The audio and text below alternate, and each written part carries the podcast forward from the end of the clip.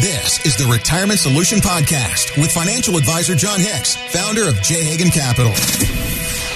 There are so many things that we just have in our mind and we assume that they're correct because we've heard them a hundred thousand times. We got to get rid of all those myths. If you've done a great job saving, you'd be surprised what you can accomplish when you use the right strategies. Most people just aren't aware of them.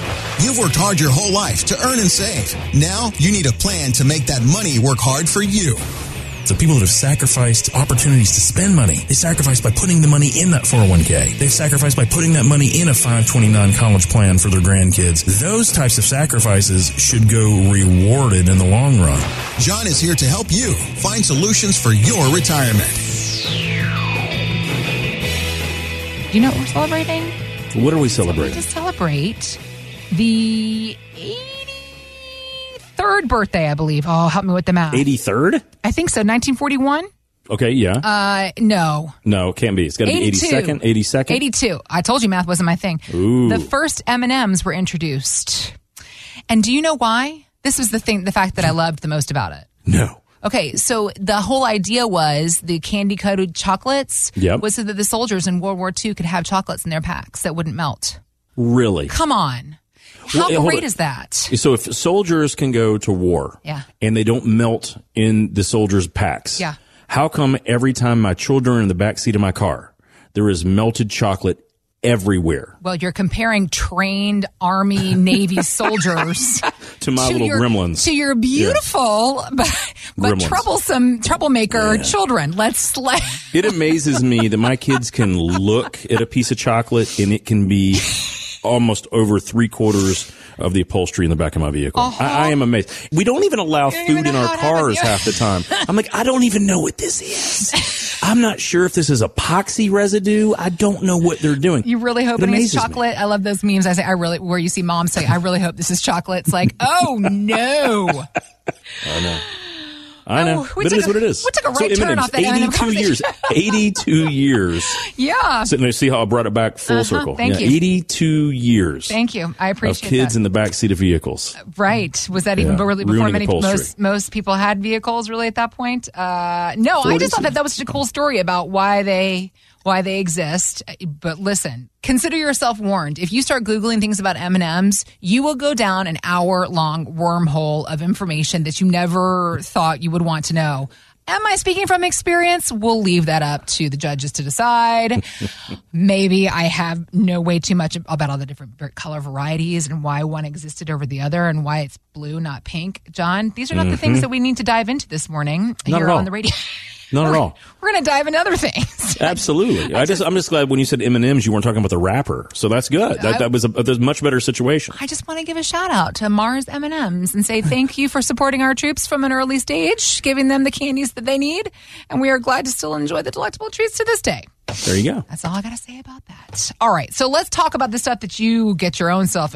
What I love about Jon Hicks, if you don't know Jon personally, we will connect and start talking before we come on the air, and he will be nerding out about some sort of book that he read. I'm like, weren't you on vacation? He's like, yeah, yeah, but listen about this thing and go all riff about this financial situation.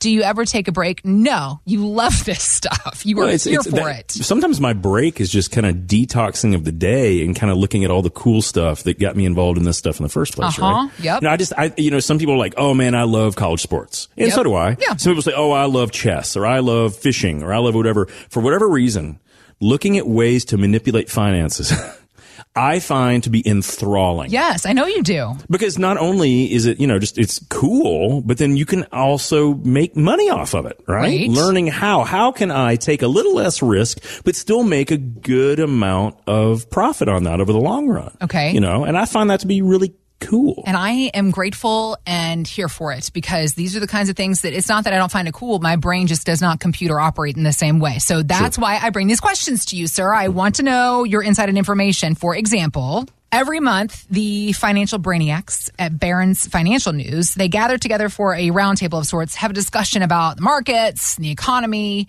And last month, I mean, surprise, surprise, there was a lot of disagreement, Jon. Who knew? Hmm. One said, I see bubbles and champagne. Another said he sees a different kind of bubble. He said, I see the need for Alka Seltzer. Sure. Yeah. Now, that's again bringing back to my point about how I appreciate that you find all this stuff so cool and interesting because you do. You serve as kind of this middleman. There is a lot of headlines, a lot of quote unquote experts giving us all this information. You got to sift through that and more importantly, marry it with the opinions of the folks that come to you in your office. Well, think about it. If just like you mentioned, you know, if there's one person that says, "Oh, I see champagne and bubbles," and Yeah. another person says, "I see Alka Seltzer needs," those are probably just the only two people in the room. Maybe.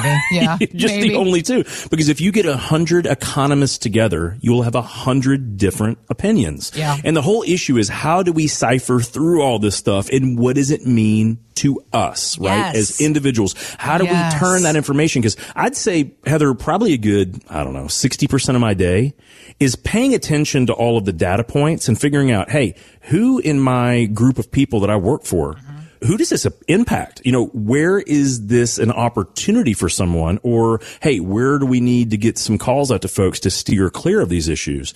It's mm-hmm. really a lot of it is not just data aggregation. I think the biggest issue that we see out there right now, because there's so much information. Yeah, yeah, yeah. You know, it used to be, oh my goodness, you know, no one has information. Information is power. We're the exact opposite of that Yeah, now. yeah. We're in information overload. We're actually drowning in a sea of information. What we really need is someone to guide us through that information so that we make good, informed decisions. Yeah.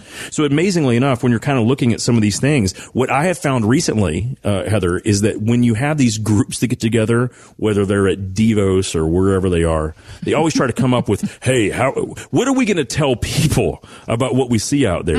And there is no way of knowing what's going to be good or bad. What I would say is, what is the right amount of risk to take based on what reward you expect?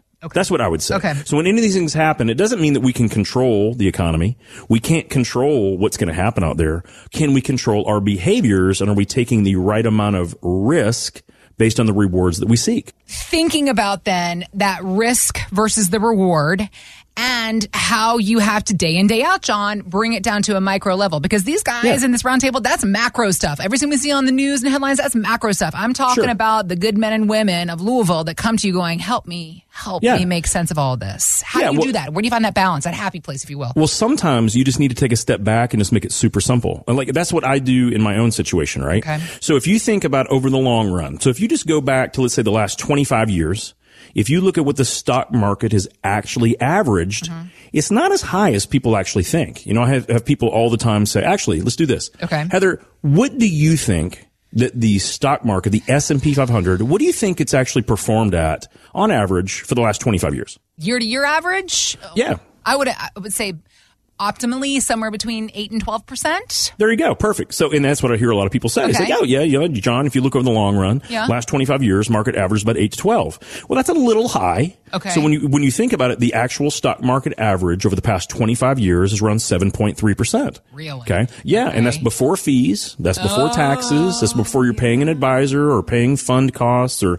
you got mutual funds or whatever it is. It's before all that. So it's fine though, but we need to just be cognizant. Realistic, What are we yeah. really expecting to return? 7.3% is what the market's averaged. Now, interestingly enough, a couple years ago, when banks were only paying us 0.2% or whatever, yeah. then the market was a lot better because a 7.3% average is pretty darn good when banks are paying you nothing. However, when I'm hearing these things and they're saying, "Oh my goodness, I don't know what the market's going to do. Is it going to be up? Is it going to be down? Is it going to be mm-hmm. left or right?" What I always want to ask clients or, or people I'm talking to is, "Hey, yeah, mm-hmm. how much risk do you want to take right now if the market averages seven? Because we can get guaranteed safe investments that can typically give us between five and eight percent in the long run." And they're like, whoa, whoa, what are you talking about, Jon? I was like, I know. Two years ago, they didn't exist. We, we didn't have access to them. Right. And now we can, with complete safety of our principal, we can actually get somewhere between five and eight percent with no downside risk at all. And see, that's why I ask, man, that changes a lot of things, doesn't it? Sure. it? If we know that the past 25 years, The stock market has averaged seven, and there's all the risk in the world that it could Yeah, go down yeah. 20% from here or 30% in one year or another. But if we know that we can get five to eight with no downside risk at all, it becomes very attractive, at least as an alternative because things have done it that way. So here's what I would say. Whether the financial brainiacs get together every year, or every six months, or every other day, the question is, who do you have in your corner helping you analyze those situations that have happened.